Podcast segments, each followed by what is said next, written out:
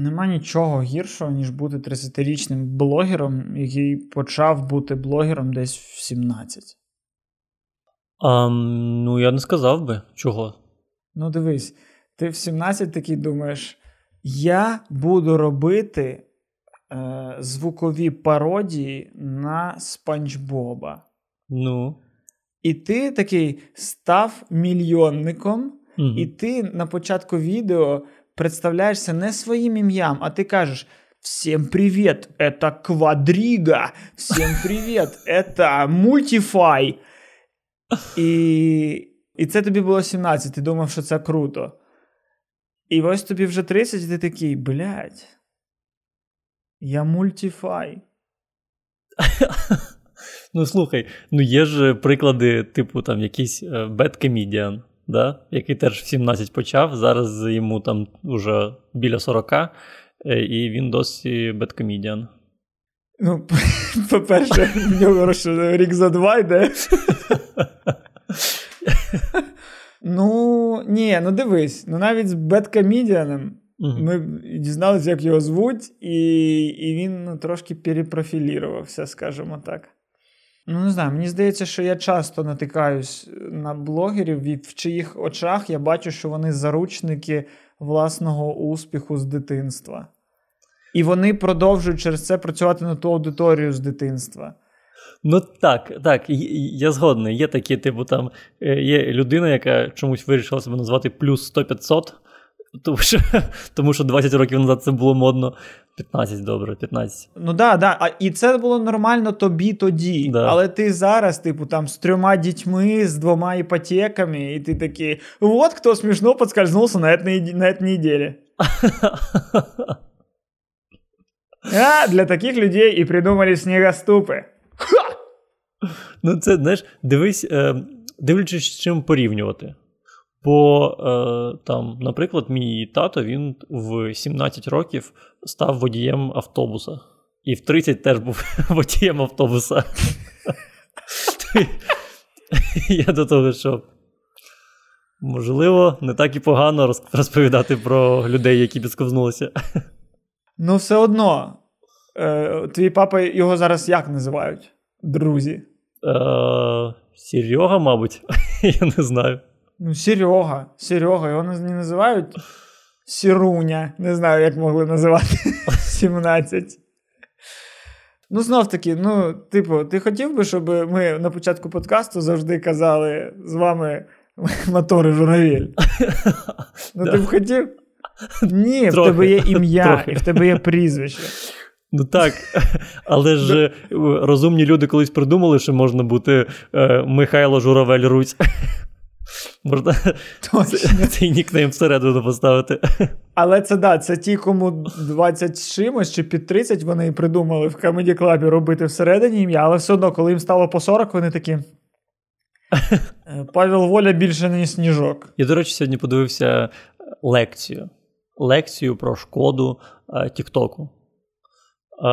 І я сподівався, що вона відкриє мені очі, а насправді просто старий мужик бурчав там десь 2 години. От. Ти такий, я настільки не хочу дивитися хвилинні ролики, дати їм шанс, що я подивлюсь 2-годинне відео, яке запевнить мене в тому, що я правий, що не подивився 1 хвилину. Так, і він розповідав про те, що зараз люди ну, не здатні, типу, приймати контент, який не там хвилину, не здатні там довго в щось там вникати. І я це почув і зрозумів, що я десь там хвилин 20 тому поставив на 2х швидкість, бо він дуже нудний. Ні, ну YouTube, коли починався, він так само починався, що типу, не можна ролики більше 3 секунд. І куди він прийшов? Що... До нас? Купу контенту годинами, і коли виходять там коротше, люди просять, дайте більше. Та в якийсь момент YouTube прийшов до того, що люди просто записували 10 тисяч годин одного і того самого. Бо був запит у людей. 10 тисяч годин ріжу воду. Пам'ятаєш? Це ж хід був. Це просто 10 годин. А, можливо, просто 10 годин це надто багато. Мабуть, так. Можливо, просто 10 годин. Але прикинь, є якийсь дебіл, який, не здогадався, що це монтаж. І такий, хочу в Ютубі мільйони переглядів, сука, 10 годин буду різати воду. Слухай, мені здається, були такі, і люди прям сходили з ума на цих стрімах. Там, 10 тисяч годин я там слухаю одну якусь... Та годі ти ці тисячі пхати свої, які 10 тисяч годин? Ти порахуй, що таке 10 тисяч годин? Це стільки треба робити щось, щоб стати успішним. Серйозно, да? Про так кажуть? Ну, да. 10 тисяч годин. Якщо ти хочеш успіху добитися, то треба 10 тисяч годин займатися ремеслом, і тоді ти станеш про. То виходить, що через 10 тисяч годин ти таки зможеш порізати воду? Виходить, що так.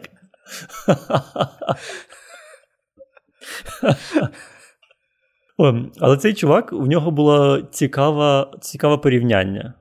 Тому що, знаєш, я завжди думаю, що там, мені не подобається TikTok, бо я, старий. А в нього було порівняння таке, що там, на початку, наприклад, 20-го сторіччя теж там модно було приймати кокаїн і лікувати кокаїном все підряд. А потім люди зрозуміли, що це шкідливо. Бля. А локація цієї лекції була лавочка? Чи що? А ви подивіться на цей TikTok. Ну, звісно, молодь вона любить. В неї зараз TikTok популярний, а раніше в неї що було популярно? Героїн. А раніше в неї що було популярно? Підтримувати Білу гвардію. Що в неї ще було популярно? Ну, я ж казав, що там просто старий чоловік бурчав десь 2 години. І це, мені здається, що ця лекція була просто знята на веб-камеру. І там було десь 20 тисяч переглядів. Що непогані цифри в цілому.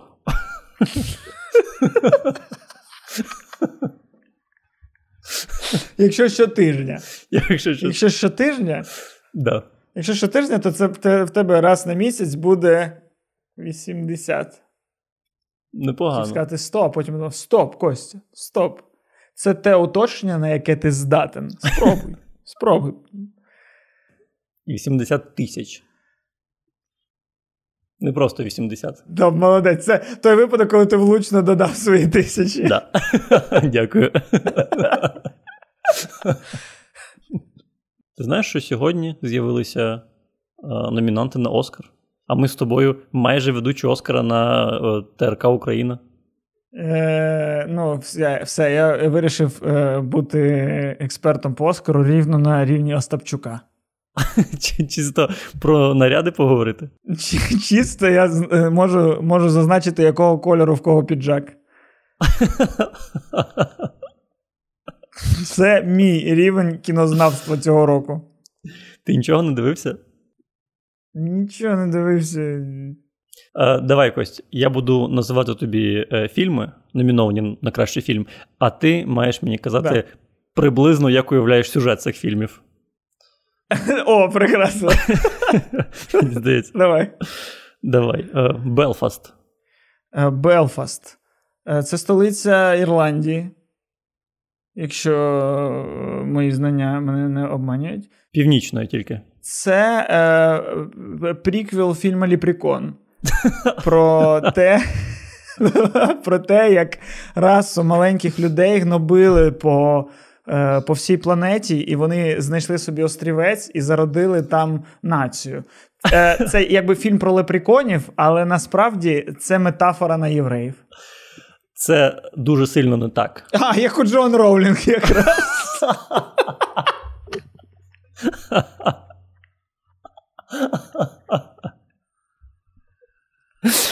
Костя, це дуже сильно не так. Це фільм про сім'ю протестантів, які живуть в Белфасті і думають про те, щоб поїхати з цього міста до Англії через стички з католиками. такий фільм. Його зняв Кеннет Брана. І він дуже прикольний, насправді. Він дуже милий. Там головний герой – маленький хлопчик, який дуже кльово грає. І мені, здається, сподобається цей фільм. Він, здається, чорно-білий, да? Так, він чорно-білий. Так. Ну, він реально непоганий і смішний. Я список Шиндлера себе 20 років вмовляв подивитися, бо він чорно-білий. Ну, не пожалів. Але коли подивився, був задоволений. Ну, да. Але... ну окей, добре. Давай, я тебе буду намагатися зацікавити іншим фільмом. Кода. Кода. Це біографічний байопік про збірну Руден в КВН. Ага. І там весь фільм є конфлікт. Вони обирають, хто скаже фразу «Ну, а если серьезно? Что мы хотели сказать этим выступлением?» І весь фільм протистояння Сангаджи Тарбаєва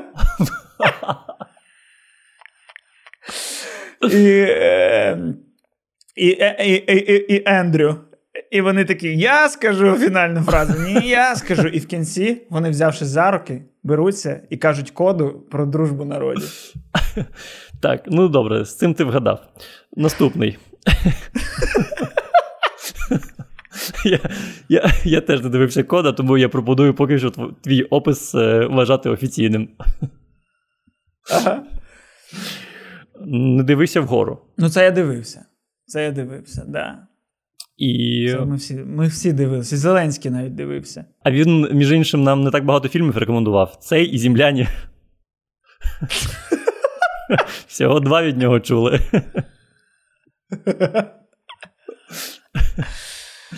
Потім «Сядь за кермо моєї машини». Ну, це є фільм «Лок» з Томом Харді, де він весь фільм один їде. А це такий самий фільм, дуже такий камерний, маленький, про одного актора, про дальнобійника, який їде на окружну ага. і вмовляє проститутку сісти до нього без грошей. Але за кермо. Але за кермо, так. А, стоп, я знаю, що це. Що це? Це на реальних подіях про Трухіна. Про людину у червоній куртці. Так, це короткометражка про те, що відбувалося між аварією і до того моменту, коли підійшов коп. Такий сядь до мене за кермо. Так. Ой. Так, я теж. Я насправді думав, що це просто друга частина фільму «Де моя тачка, чувак». Але це не так. Виявилося, це не так. Я сьогодні подивився, я подумав, що, можливо, ми зможемо обговорити його. І я скачав, навіть не подивився хронометраж, почав дивитися, і десь третина фільму пройшла, і почались титри. Ну, такі, типу, титри, там, режисер, актори, на екрані, на кадрі, як машина там їде там, кудись в закат, і титри з'являються знизу екрана. Я думаю, кінець, мабуть. Потім навів курсор, і це початкові титри, які були на 41-й хвилині фільму. А фільм йшов 3 години.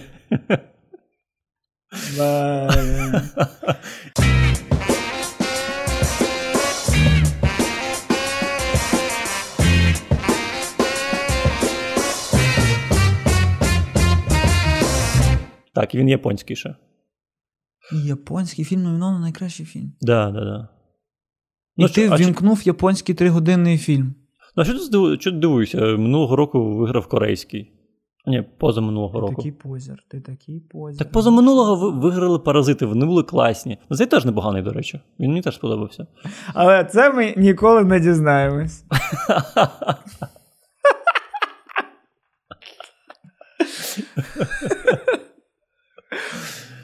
Тут же ж і не перевіриш. Ну, напевно. Добре, Кость. «Дюна». Ну, «Дюну» я теж знаю. Але я не дивився. «Дюну» всі знають. І не подивлюсь. Де подивлюсь, ніколи. Який сенс, якщо ти не сходив в кінотеатр, дивитись Дюну, знаючи, що буде друга частина, і тоді я і гляну першу. Наш мені зараз дивитись, щоб через 2 роки чи через 3 знов ніхрена не пам'ятати, бо вони навіть не починали ще працювати над другою частиною. Там така проблема, що немає що пам'ятати. Тоді тим паче дуже хочеться глянути цей фільм. Там, скоріше, така експозиція на 3 години відбувається, і далі щось почнеться. Тому можна глянути, нічого не забудеш, гарантую. Ну, типу, яка експозиція? Шаламе красивий і Шаламе ізбраний. Все? Ну, так. Десь так. Ну, все, я знаю. Вважай, дивився. Ну, плюс вони там розповідають, як світ цей працює в цілому.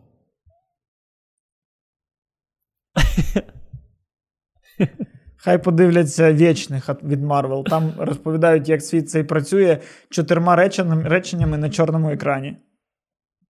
Дуже, до речі, забута практика, але достатньо нормальна. Да. Ти такий, на початку просто їдуть титри, тобі пояснили, хто сепаратист, хто працює на Конгрес, хто є хто, і почався екшен. Ти такий, дякую, що я не дивився ось це перші 1,5 години.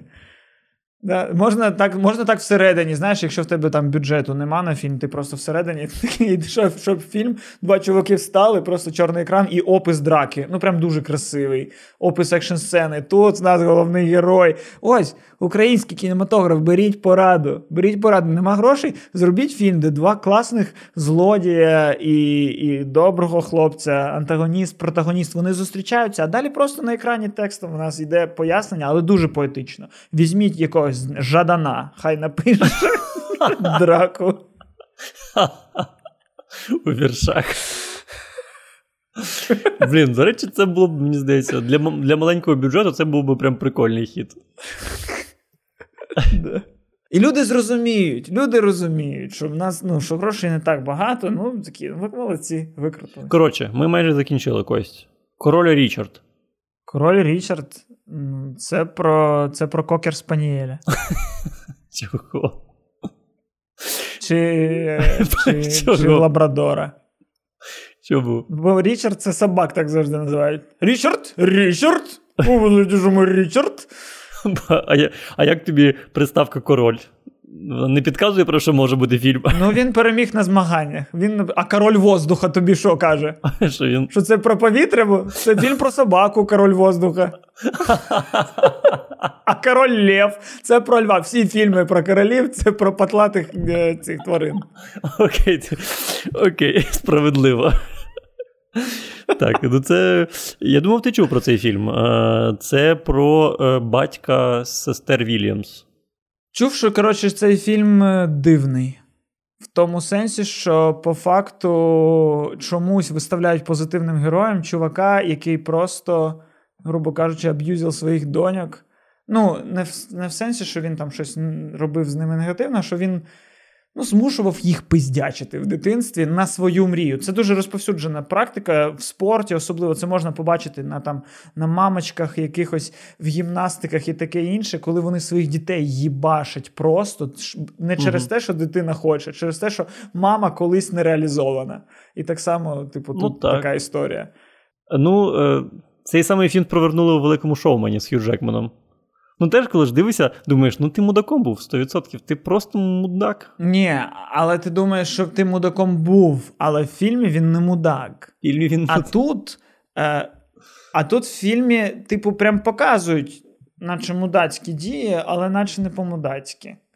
Що, нам не показують, наче, точку зору доньок, хоча я, звісно, не знаю, може там і показують, але ті відгуки, які я бачив, кажуть про те, що ні, нам супер відбілюють батька, який по факту такий доньок муштрував, щоб, піздячи в теніс.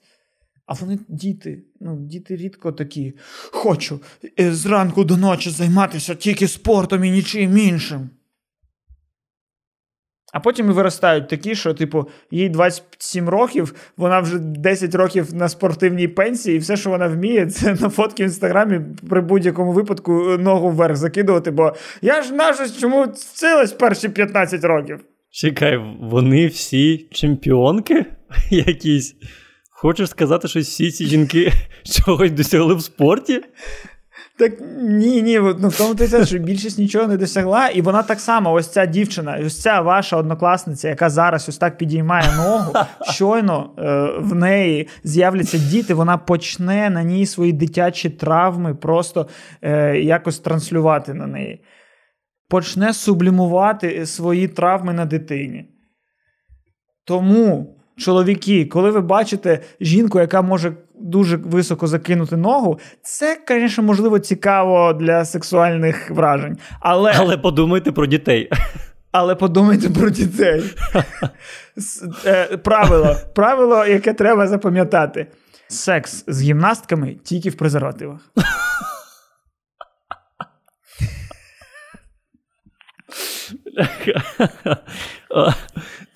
Це тягне на напис на футболці, скажи, будь ласка. Це тягне на мерч. Хороша гімнастка, погана матір. Це... Окей. Далі.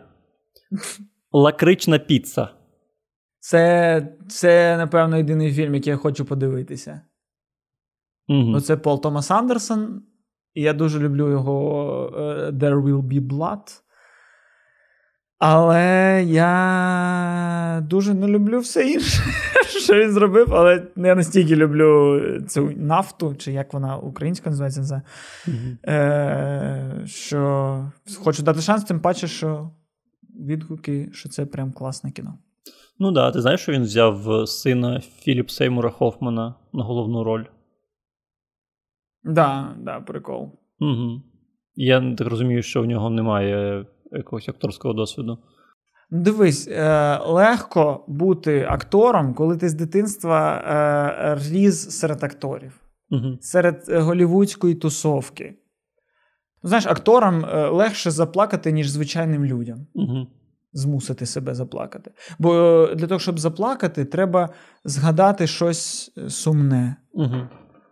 А всім акторам є що згадати, бо їх всіх з 13 років розтлівають. Це якесь правило? Хіба не так тобі виглядає індустрія голівудська?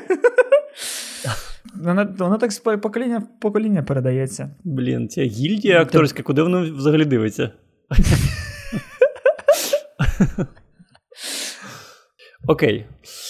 У нас є перший фільм, який зацікавив Костю. «Лакрична піца». Хоча по факту «Лакрична піца» звучить просто як щось найгірше, що може звучати з їжі. Так. Це звучить приблизно як устрічний джем. Ну, мені здається, такий має бути. Майже впевнений, що такий має бути. Ти їв устриці? Їв. Один раз. І як тобі? Солона вода. Десь так само. Да. Це ти просто, наче, з річки попив і такий...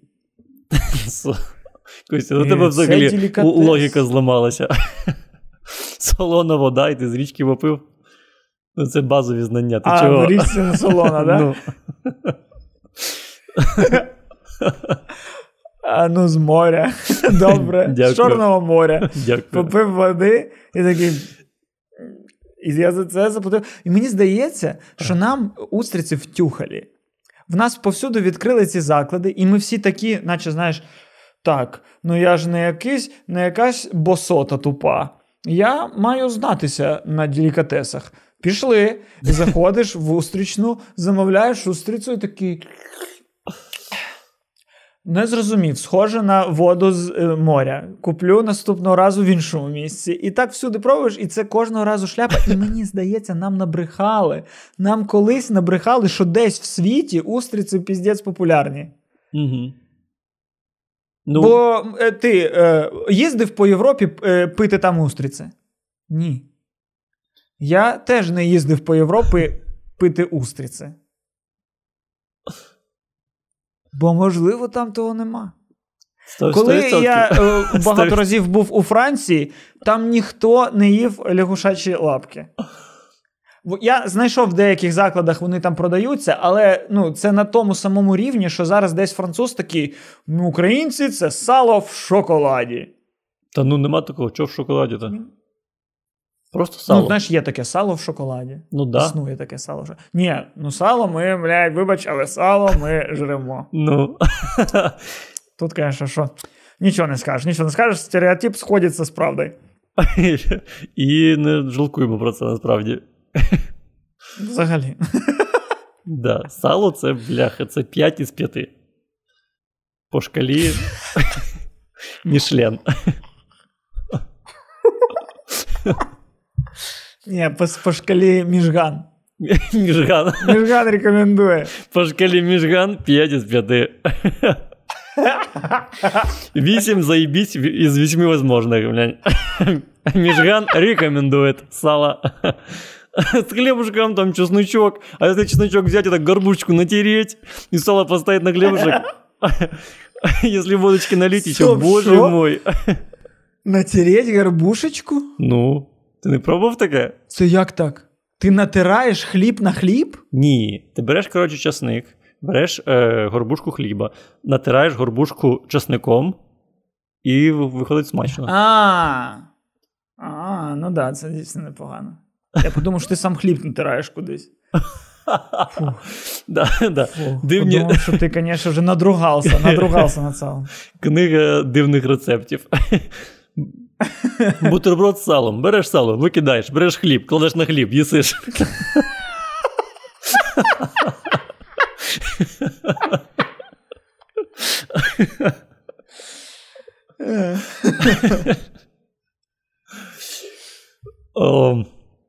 Ну вот русские у себя там что?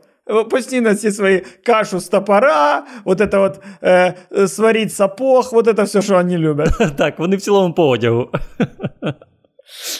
Всі так і живуть. Тому я впевнений, що з мушлями, що з устрицями це просто маркетинговий хід. Так, щоби втюхати нам поганий вид мідій. Такі, в нас є мідії, це смачно, а що робити з цією хуйньою? Ну, давайте пиздимо всім, що це класно. І спробуємо. І люди повелися. Це, да, це конспірологічна теорія нашого подкасту. Те, що устриці ніхто ніде не їсть, їх просто нам нав'язали. Збрехали, що це модно, елітарно. Нема цього взагалі. Так, да, і це все почалося через те, що був залізний занавіс. Ніхто не думав, що ми не почнемо дізнаватися інфу звідти. Тому можна було красти італійські фільми і видавати їх за радянські, бо ніхто ніколи не з'їздить в Італію, ви чого? Тому можна було устриці казати, це так роблять французи, бо ніхто не з'їздить у Францію. Це ж уяви собі, як зараз складніше стало матерям, які раніше в Радянському Союзі могли своїм синам казати: «Твій батько льотчик і спитатель». Угу. «Мама, а де мій папа?» «В космосі, синку». «В космосі». А зараз: «Мама, де мій папа?» «В космосі». Окей, гуглить ім'я свого батька, і йому видає просто, що житель Житомира зґвалтував сусідку і його посадили. Житель Житомира зґвалтував пляшку.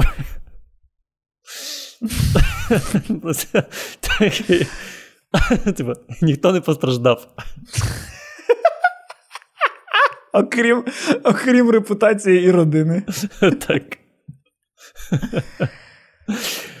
Ну ось, як тепер, що тепер казати дітям? Доводиться казати правду, бо в інтернеті все відомо. Бляха, реально. Самотнім матерям до цього було важко, а тепер ще важче. Де? Мені дуже подобається цей тип подкасту. У нас інколи він буває, коли Міша намагається поговорити про кіно, а Костя саботується як може. Ось зараз цей тип подкасту відбувається. Так все нормально, дивись, ми з тобою зараз задовільняємо дві потреби, яка є в наших коментарях. Одна потреба, будь ласка, можна більше про кіно? Ага. А інше навпаки, любимо ті випуски, коли не про кіно. Зараз, ось, тут прям розділено в нас, де про кіно, де не про кіно. Це як в «Матриці», я зараз просто я зникаю в цьому світі кіно.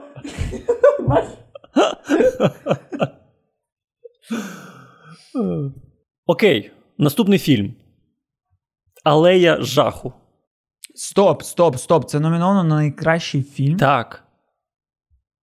Ніфіга собі, я хотів на нього сходити. Це ж Гільєрмо дель Торо. Так, а що ж ти дивився, що номіновано на кращий фільм? Він... Бо про нього такі розмови йшли, що типу... Слухай, в цілому, по цьому списку, здається, що не те, що був великий вибір в цьому році. Наче нас нашкрябали якось. Ну, там гарний акторський склад. Кажуть, що це стильний, що це типу нуар такий, угу. І таке інше. Плюс, ну, Дель Торо. Він взяв форму води. Яка тобі не подобається, мені подобається. Так, мені дуже не подобається. Мені з часом все більше і більше не подобається. А я передивлявся десь тиждень тому. Серйозно? Прекрасне кіно. Серйозно? Прекрасне кіно. Атмосфера неймовірна. Майкл Шеннон просто легендарний. Але, блін, може, типу, не можна такого, що в кінці року Оскар, кіноакадемія така, ну, чесно кажучи, в цьому році кращого фільму прям не було. Або буде, ну, премія, і відкривають конверт, і скажуть, всі шляпа. Кіноакадемія розглянула всі фільми, нічия. Ну, а чо ні, до речі? Чо ні? Ти, до речі, бачив, що у «Золотої малини» з'явилась номінація спеціально для Брюса Уілліса? Так вийшло, що він якраз знявся у кількості фільмів, достатньої для номінації, десь там 8 за рік. За рік? Да. І тому вони номінували його. Мені цікаво, скільки Брюс Уілліс зараз бере за, ну, гонорар за зйомки. Бо мені здається, що зараз в цілому нема перепон, щоб запросити Брюса Уілліса в нове шалене весілля. Бо якщо він знімається в 8 фільмах на рік, то це значить, що він дуже мало з них бере, бо в нього, ну, мені здається, Брюс Уілліс в якихось просто боргах стерчить, бо, ну, на що він це робить? Да, це Брюс Уілліс взагалі... це навпаки людина, в якої ніколи не було помітно любові до кіно. Знаєш, такий, ось як Ніколас Кейдж. Він теж знімається в купі фільмів, в купі якогось багна, але через те, що навпаки, йому цікаво пробувати, йому цікаво. Теж зрозуміло, що Ніколас Кейдж в боргах, але він хоча б видно, що, знаєш, що любить це, любить пробувати. Ага. А Брюс Уілліс навпаки, він такий, я буду зніматися в 10 фільмах, але всі вони мають бути абсолютно однаковими, бо я їбав робити щось для себе нове. Да. Можливо, він реально знімається десь на... Ти ж бачив ці постери, які прям однакові у нього? Прям одна і та сама фотографія на постері. Не бачив? Да. Що, типу, на Банк Траст, Енергетик Хелл. Да. І два нових фільма. Та сама фотографія. Да. І мені здається, можливо... Може він просто для стоку відфоткався? Ну, типу, настільки низько пав Брюс Уілліс. Просто як той цей дядька, який посміхається, угорський. Брюс Уілліс такий, мені дали $50 за фотосесію, я нафоткався. Ну так, мені здається, що він, можливо, і відзнявся так. Він просто десь відзняв там 50 типових сцен на зеленому фоні, і вони зараз вставляють його куди хочуть. Він такий, ну що я можу? Ну, стріляю з-за кута. Що ще? Ну, сижу за столом. Да, просто він як Шайя Лабаф на зеленому фоні, реально відзняв якісь рандомні штуки, типу, не чіпай мою доньку, а потім одразу ж, не чіпай мою дружину. Потім подумав, треба щось, що зараз популярніше, точно, не чіпай мою собаку. І так можна реально наклеїти кіно. Ну, можливо, так і є. Нам треба подивитися всі фільми, які вийшли з ним, і проаналізувати цей момент. Це, до речі, реально прикольна штука, знаєш, там, в кіношколі якісь на курсі монтажа просто, ну, дати повний жорсткий диск фільмів, ну, ось цих нових хірових фільмів з Брюсом Уіллісом, і, типу, змонтуйте з них, ну, логічний один гарний фільм. Бляха, клас. Бо в нього що? Ну, в нього, йому ніхто там вуса не приклеює, бо він такий, що, блядь, ще й на грим приходити? Ви взагалі тютю. Я приходжу, все, зі своєю лисиною власною, і все. І в усіх фільмах нічого він не радує, жодної перуки, ні. Да. Ну хоча б, да, реально, хоча б бороду. Я вже якось вдягав перуку і вуса на «Смерті к лицу», з мене достатньо. Ще один раз я фарбувався для цього, для «П'ятого елемента». Я втомився на всю кар'єру наперед. Ну дивно, що це саме з ним сталося. Я таке очікував від Віна Дізеля якогось, знаєш. Там... Ну, знаєш, це якийсь шлях нового Декаскаса якогось. Шлях нового... Ну, да. Ну, типу, я... Ну, тільки Декаскас ніколи не був Брюсом Віллісом, але в цілому шлях туди. Да. В категорію Декаскасів, да. Що, типу, що ще один-два фільми, і він вже буде отримувати пізди від Олександра Невського. Да-да-да, ще один-два фільма, і він буде тиснути руку Лукашенку. Це кар'єра таких людей завжди там, в Білорусі, закінчується. Якщо пощастить, то через Росію. Там як у Сігала, там і інших. Окей, Кость, мені здається, ми маємо рухатися далі, бо ну скільки вже можна. Ми дійшли до фільма з найбільшою кількістю номінацій, і фільм, який, ну, чисто по назві твій улюблений має бути. Він називається «У руках пса» українською версією. «У руках пса»? Так, я теж здивувався. Він називається «Power of the Dog», а чомусь українською «У руках пса». Ну, тут мені зрозумілий сюжет. Це фільм про стереотипічних людей, які під час класної туси такі кажуть: ой, нам треба йти, бо собака ще сьогодні не гуляна. І всіх настрій такі: блять, це ці, блять, наші друзі, які все своє життя у руках пса. Ну так, це, але це більше підходить під російську назву «Власть пса», бо вони завжди під його владою перебувають. Я зараз задумався. Ну, у пса нема рук. У нього лапи. Це тому мене здивувала українська назва. А що це може бути про українське телебачення? Так, все українське телебачення у руках пса. Чи під ногами у пса. Да, тут і у ніг пса. Тут і влада пса підходить, тут і Power of the Dog, тому що, ну, тому що це у собаки є реально сила. Бо в будь-який серіал додаєш і зразу рейтинги. Да. Але мені здається, що це неофіційна назва, тому що не може бути «У руках пса». Ну, мені здається, що ну, «Влада пса», мабуть, все ж таки, або «Сила пса». Ну, так а де ти це загуглив в себе? Це на... Як завжди, як вся інфа, яку ти береш, у шарія. Причому у Ольги шарій.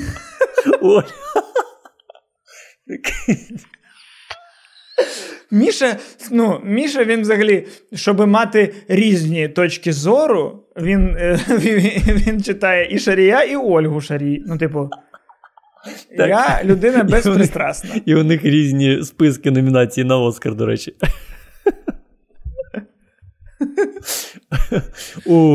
У Ольги Шарій на кращий фільм номіновані всі серії Оксани Марченко. Да, просто Камбербеч, там Пол Томас Андерсон і «Паломниця». Причому чисто 6-та серія, там, де був Карчевніков. Чисто. Так. І на MTV Awards в номінації «Найкращий поцілунок», там, де Оксана Марченко цілує череп.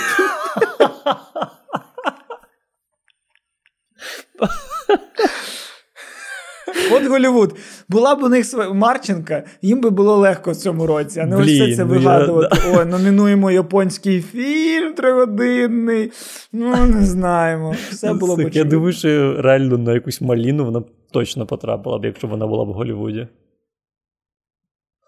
Блін, а нема ж такого в Голлівуді, Чи ми не знаємо просто, знаєш, щоб відверто в якихось фільмах, там, не знаю, чи якісь шоу вела, ось, ну, грубо кажучи, там, Меланія Трамп, щоб всі дивляться фільм, і одного Джеймса Бонда, і дівчину Бонда грає не Моніка Білуччі, а Меланія Трамп, і грає погано, і всіх бісить, але вся країна знає, ну, блядь, просто в неї чоловік, колишній, але на той момент, ну, Трамп, нема такого, ні? Слухай, ну, не знаю, мені здається, ну, можливо, таке було, тому що ж не дарма ж ці всі зараз проблеми у Вайнштейна. Тобто, когось він протулював, але так, щоб прям... Когось він просував. Да, але так, щоб прям просто не акторка, навіть не знаю, або не актор. Або, ну, ми не знаємо, з ким спить Опра Уінфрі. Я, коротше, дивився Power of the Dog. Та, знов ти про кіно. Та йопта, я тобі так красиво виводжу на секс Опри Вінфрі, на ті теми, які по-справжньому людей хвилюють, Міш. Блін, Кость, ну, я для нашої другої половини наших глядачів, я стараюся як можу. А ти думаєш, мені не хочеться зараз про череп Оксани Марченко поговорити? Це, Костя, блін, дуже приваблива тема. Але мені про пса треба говорити. Увійди в моє положення. Допоможи мені. Я подивився Power of the Dog з Кімбербечем. А він, між іншим, некрасивий актор, який бреше, що він красивий. Ми про це казали в подкасті для патронів. Коротше, насправді фільм непоганий, але... Він мені... у нього найбільше номінацій, але мене трохи здивував цей факт, тому що... ну, хоча кожного року є такий фільм, як... пам'ятаєш фільм Скорсезе з Ді Капріо, як він називався? «Проклятий остров». Бляха, да, їх мільйон же. Да, «Банда Нью-Йорка». Ні. «Волкс Уолл-стріт», дякую. Так, ага. Пам'ятаєш «Волкс Уолл-стріт»? В нього ж теж було дуже багато номінацій, він нічого не виграв. Ну, мені здається, та сама історія, тому що, ну, він хороший, але... Теж, типу, на Дикому Заході Камбербеч нюхає кокаїн і трахає Марго Робі? Ні, він тематично не схожий, просто я його якось за відчуттям порівняв. Він... Кльово знятий, кльово зроблений, дуже красиві. Вони зняли Монтану, штат Монтана, але в Новій Зеландії. Я не знаю, чи є в Монтані такі види, як в Новій Зеландії, але там реально ну, дуже красиво все на фоні. Там такі дуже незвичні такі холми, які в Україні таких немає. Їх дуже багато, вони дуже близько одне до одного. Ось. І... Не знаю, ну, цікаве рішення. Цікаве рішення зняти Америку в Новій Зеландії. От. Але сюжетно. Так можна і Придністров'я зняти в Новій Зеландії, що і буде красиво. Красивий фільм про Придністров'я. Ну так, чому ні? В цілому, да. Може, українським режисерам треба Україну знімати не в Україні? Та блін. В Грузії. Просто зняти в Грузії Україну. Типу, класно говори. Ми і так граємо в цей, ну, в глянцевих фільмах, граємо в цей неправильний, несправжній світ. Угу. Де університет в Чернівцях, такий найкрасивіший, Хогвартс український. Угу. Це просто, типу, школа з кампусом. Так. Так чого вже не грати, що... Так.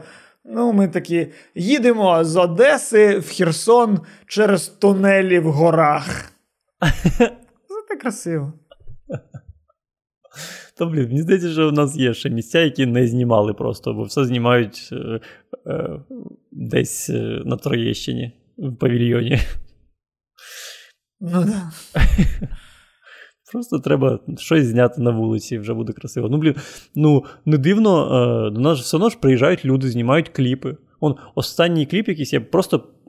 Вже люди вже навіть не писали, що в Києві зняли кліп. Вже просто вже виклали, і вже їх так багато, що це, про це навіть говорити не варто. І да, 100%. Я дивився кліп і просто по відбійнику зрозумів, що це біля Почайної.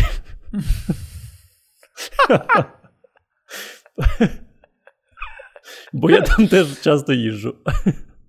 Ну так, і, до речі, прикольно, що, мені здається, в цих випадках ось з виконавцями, які знімають в Україні кліпи, вони часто показують Україну краще, ніж... Ну, вони не показують Україну, в них немає цілі показати Україну. Вони просто таки приїжджають сюди, бо тут дешево, а тут вже вишукують цікаві локації. Mm-hmm. І виходить красиво. А в нас... дивляться на нас, як на некрасиве. Типу, так, ми маємо показати ось Троєщину. Маємо показати, які в нас панельки. Це, звісно, наша правда, але ж не тільки це. Ну, це можна зняти красиво, до речі. Типу. Це просто... Ну, не знаю. Ось в мене ці всі панельки, це все якісь шведсько-фінські фільми, які ми дивилися в 2000-х на початку. Що ти дивився на початку 2000-х? Шведські фільми? І це і кожен був копродукцією, я сподіваюся, що вони реально шведсько-фінські всі були.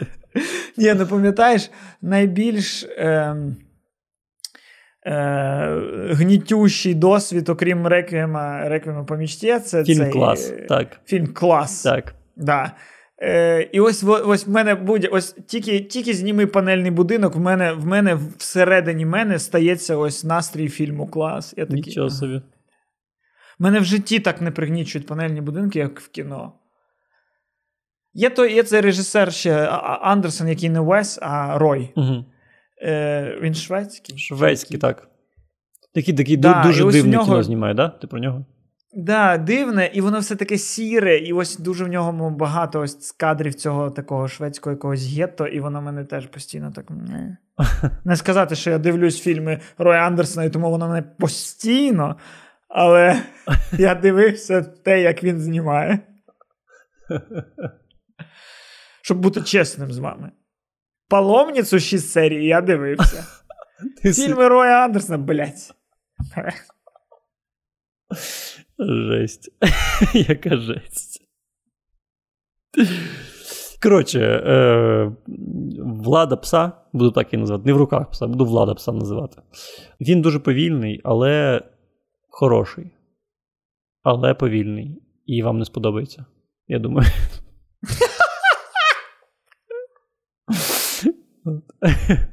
Просто ото ти узагальнив, звісно. Я його дивився, і, можливо, проблема в моїх очікуваннях. Тому що я будував ці очікування. Кожен якийсь новий факт з'являвся, я будував одні очікування. А наче відбувся в фільмі найпростіший варіант, який міг бути. Ну, типу, фінал фільму – це найпростіший з варіантів. Все одно він зроблений красиво. І ти там в кінці ще й там дізнаєшся, чому фільм так називається. І це цікаво, але при тому сам сюжетний поворот, він, ну, найпростіший з того, що ти міг собі сам вигадати, якось так. Найпростіше із того, що ти міг сам собі вигадати, це фільм Uncharted. Ти дивився, так? Да? Я був на допрем'єрному показі, і якраз коли вийде цей подкаст, він вийде, і... Можу сказати, що мені вже третій день сумно. Чого? Мені прям сумно. Ну, тому що прям от прикро розуміти, що і досі існують такі номінальні фільми. Що, типу, ну ось це номінальний фільм. Нічого в цьому фільмі не є або чимось новим, або чимось хоча б важливим для історії, а не просто як функція. Або хоча б зробленим з любов'ю. Знаєш, ти дивишся на це, і ти такий, люди цим горіли. Як, наприклад, є там фільм, не знаю, там, якийсь «Зелений шершень». Поганий фільм з Сетом Рогеном. Теж, типу, просто екшен. Фільм поганий, але в ньому стільки видно ентузіазму, і ти такий, боже, як ви хотіли зробити добре, а зробили гімно. А тут в цьому фільму ти такий, боже, наскільки ви хотіли нічого не зробити, окрім такого, як це називається, окрім такого безпечного кіно. Фу, блядь. Mm-hmm. Ну, ти кажеш так, що досі існують. Мені здається, що зараз їх ще більше і більше стає. І знаєш, ти зараз мені розказав про Uncharted, і мені захотілося хвалити Владу пса і ось цей японський фільм Drive My Car. Бо вони не от такі, вони з обличчям. Ну так, у них там є якісь, вони, можливо, комусь там здадуться дуже повільними, але при тому їх явно робили люди, які вклали душу в ці фільми. Це 100%. І вони явно намагалися щось нове знайти в кіно. А от реально, типу, мас-маркет це просто якісь зглажені кути. Просто, щоб нічого тебе не роздратувало, щоб навіть там якась камера десь там не потряслася, щоб все було рівно, тихе, щоб персонажі всі були там... Ой, мене дуже розсмішило в Uncharted. Там купа кадрів, типу, в печерах, якихось підземних тунелях. І персонажі між собою кажуть... Ой, як темно, вімкни ліхтарик, і щось він вмикає, ось так водить, а до того, як вімкнути цей ліхтарик, в нього ідеально освітлене обличчя, причому світло настільки розсіяне, що воно зверху, знизу, з усіх боків. Бляха. І такі, господи, наскільки ви глянцеве кіно робите, зробіть темряву, не постраждай нічого. І там одному персонажу перерізають горло, і з нього нічого не тече. Бля. Я палець собі порізав, нещодавно в мене вся квартира була в крові. Вся. Бляха. А там горло перерізали і тому що Том Холланд, що прийдуть 13-річні на фільм, і треба, щоб вони прийшли, і щоб їх пустили в кінотеатр. Звичайно, нічого не потече. Це жах, це жах. Ні, але мені, наприклад, тому сподобався фільм «Вічні», який не дуже сподобався людям, тому що це супергеройське кіно, але це не Шан-Чі, який ось, фільм готовий. Ні, це супергеройське кіно, в якому взагалі нема сенс третього акту не бійка, а вибір. Угу. Точніше, сенс цього фільму це чи зробимо ми вибір, чи не зробимо. Який вибір краще зробити? Відчуй, глядач, наскільки важко зробити геройський вибір в такій ситуації. І весь цей фільм – це метафора аборту. І в кінці, коли головна героїня не робить аборт, її хлопець такий, ти не зробила аборт, тоді я суїциднусь і вб'ю себе шляхом спалення об сонце. Ось це кіно. Розумієш? Це перший фільм Marvel, де був секс, і якось люди не помітили, що в цьому фільмі просто був суїцид. Просто в кінці фільму чувак такий, я себе вбиваю об сонце. Нічого собі. Клас. Ніж, подивись, це вважаю, що наче японці зняли. Там ще й головна героїня азіатка вообще. Там Анджеліна Джолі, да? Є ж там Анджеліна Джолі? Є Анджеліна Джолі, дуже, не знаю. Можна було на цю роль взяти Ірму Вітовську. Настільки неважливо, хто її грав. Угу. Не знаю. Анджеліну Джолі треба брати на щось. А тут просто, Але все одно дивно. Я те, що ти кажеш, я ось радів Вічним просто через те, що це дивно. Бо дістало це все одноманіття. Тоді дивись тоді оцей японський фільм. 3 години, Костя. Всього 3 години твого життя. Міш, от що ти, дивись, ти радиш людям подивитись 3 години японського кіно, а людям ще 1,5 години подкасту нашого дивитись. Це ж правда. Коли? А потім на роботу зранку. Тоді просто подивіться цей подкаст і минулий. 1,5 години, 3 години якраз. Взагалі, в цілому, що це я поставив собі за ціль, щоб хтось подивився кіно. Подивіться наш подкаст. Да, Міш, ось. Нарешті ти починаєш розуміти.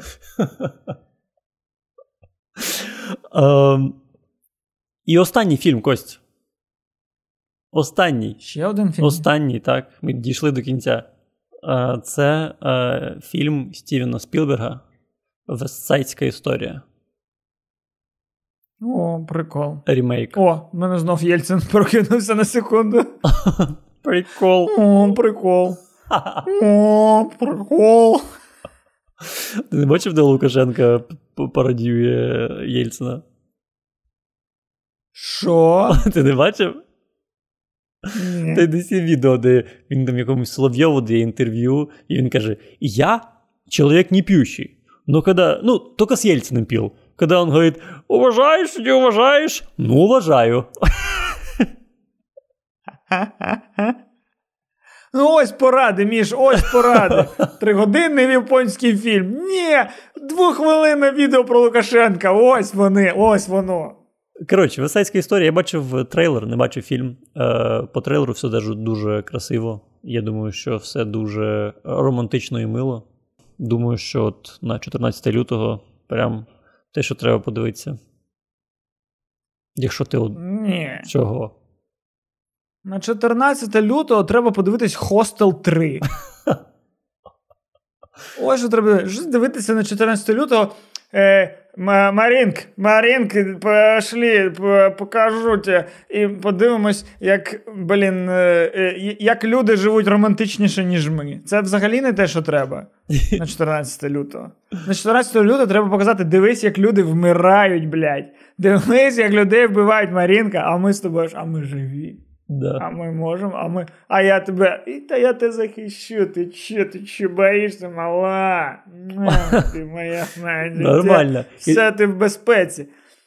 А там по-справжньому кохають, там роблять якісь дива, там жертвують собою, там якісь вчинки роблять. Нащо це показувати на 14 лютого? Ти, взагалі думаєш стратегічно про стосунки? Це, до речі, вирішує ще одну проблему з подарунком, тому що ти показуєш хостел, і потім даруєш балончик перцовий. Бо людині страшно, і ти такий, ну от, ти можеш захиститися, тримай, і все. Я подивлюсь точно, тому що, я нещодавно передивився фільм «Спіймай мене, якщо зможеш». І це про... Я його дивився 4 дні тому. От я теж нещодавно передивився, і це просто геніальний фільм. Геніальний фільм, погоджуюсь. Я здивувався, наскільки сильно він мені сподобався. І він прям ідеальний. Повністю погоджуюсь, один з моїх найулюбленіших фільмів. Але я після цього фільму, в мене була думка, що це теж той випадок, ось як з найвеличнішим шоуменом, що нам показали історію цього Френка Ебігнайла, чувака, який купу афер зробив, вкрав декілька мільйонів доларів на своїх чекових махінаціях. І в фільмі це все, в будь-якому фільмі всі дії об'єднують в якусь одну ідею, що, одне якесь питання це все запустило, одна проблема. І в цьому фільмі це питання самотності, питання того, що в дитина втратила фігуру батька чи щось таке. Але в житті всі твої дії не підпорядковуються одній проблемі. Ні, в житті ти вкрав ці гроші, тому що захотів вкрасти, це зробив, тому що було весело, тут зробив просто, тому що ти муділа постання. А це зробив просто тому, що не хотів сидіти в тюрмі. Не романтично це все так, знаєш, бо я подивився фільм і такий розумію, по факту ми дивимось за злочинцем, але ж ми піпець переживаємо через те, що ми розуміємо, що це мала дитина, в якої, не мала дитина, але це все одно підліток, в якого, розвелися батьки, і через це він пішов цим шляхом, щоби якось пустоту всередині забити чимось. Я, до речі, думаю, що це в цілому в житті таке може бути. Мені здається, що ми теж часто через роки дивимося назад і розуміємо, що цілий ряд наших вчинків був мотивований якимось комплексом своїм, або підлітковими комплексами. Теж правда. Або якимось проблемами. Психологи ж зазвичай так, і розбирають. Так. Що ти шукаєш, чому в мене все в житті так хуйово? Так тому, що ти все життя через якусь ось цю травму робиш все про це. І мені тому здається, що... я вірю, що в нього могла бути така проблема, і я вірю, що вона могла його мотивувати, і ця його потреба завжди подобатися батьку, показувати, на що він здатен. Це... І ця його самотність, те, що в нього реально один єдиний друг у всьому світі, це цей детектив, який його шукає. Я в це прям вірю. Ну, да, сцена, коли він дивиться на сім'ю своєї матері через вікно, я там ледь не плакав. Да, погоджуюсь. Це кіно. Угу. І таке стильне. Ці титри на початку, такі як в 70-х, коли, навіть раніше, не знаю. Коротше, коли тобі 5 хвилин якоїсь графіки, і ти дивишся просто, як вона намальована. І музика. Вона зараз у мене в голові грає. От. Тому і в цейську історію я теж подивлюся, і я думаю, що зроблю собі марафон фільмів Спілберга.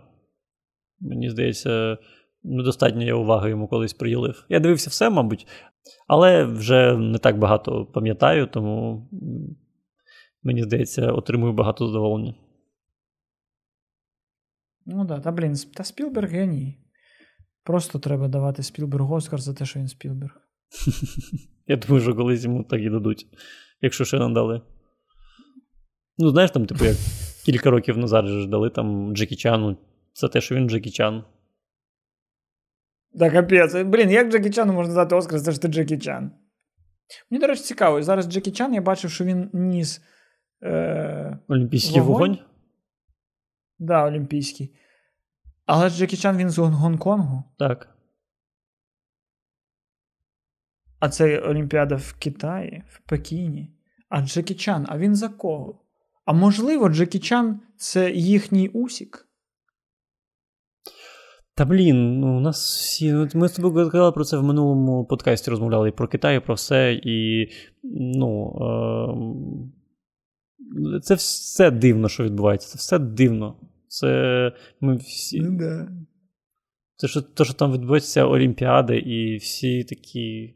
Всім пофіг, що насправді Китай, що Китай робить зі своїми людьми. Це ж... я просто про те, що на місці гонконців, вони, для них Джекі Чан, це гонконгське кіно, дуже багато він для цього зробив. Угу. Потім він почав робити фільми в Китаї, зараз несе вогонь. Як до нього ставляться в Гонконгу? Цікаво. Якщо є хтось з Гонконга в нас в коментарях, або з Китаю, і ви там знаєте, а з Китаю нас взагалі можуть дивитись? Китай може дивитись YouTube?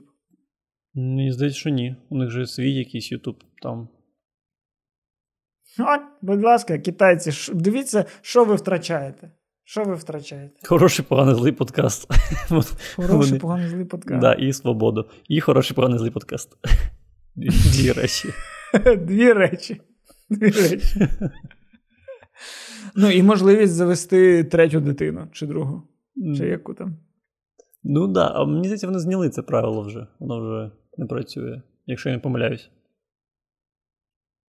Бо треба ж кимось засіляти бурятію. Буде скоро.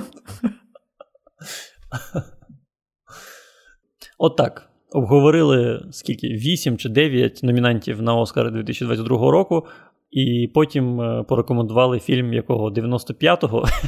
Та ні, 2002-й, можливо. Ладно, можливо, другий. То що, Міша, який твій прогноз на Оскар? Хто переможе? Важко сказати, але я подивлюсь всіх і тоді скажу. Зараз ставлю на Белфаст. З тих, що я подивився. На Белфаст? Да. На Кеннета Брана? Да. Добре. Він мені сподобався більше за всіх, поки що, з всіх фільмів, які я дивився. Тому поки що ставлю на нього. Але треба подивитися ще, половину. В минулому році переміг Nomadland? Так. Тому в цьому році переможе Влада пса. Бо Оскар пішов по вектору нудного кіно. Ти не дивився ще, подивись, можливо, тобі сподобається. Ні, Міша. Навіщо? Навіщо щось знати, якщо можна щось вгадати? Навіщо йти по фактах, якщо можна піти до екстрасенса? Навіщо? Ти будеш нас експертом, я буду в нас цілителем. Астрологом. Я буду астрологом. Я буду медіум від нашого подкасту. Уілл Сміт отримає Оскар за акторську роботу.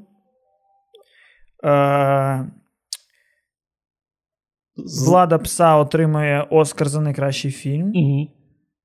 А в тебе, бачу, проблеми з надпочечниками. У батьківській лінії це йде у вас просто, ну, це родове прокляття.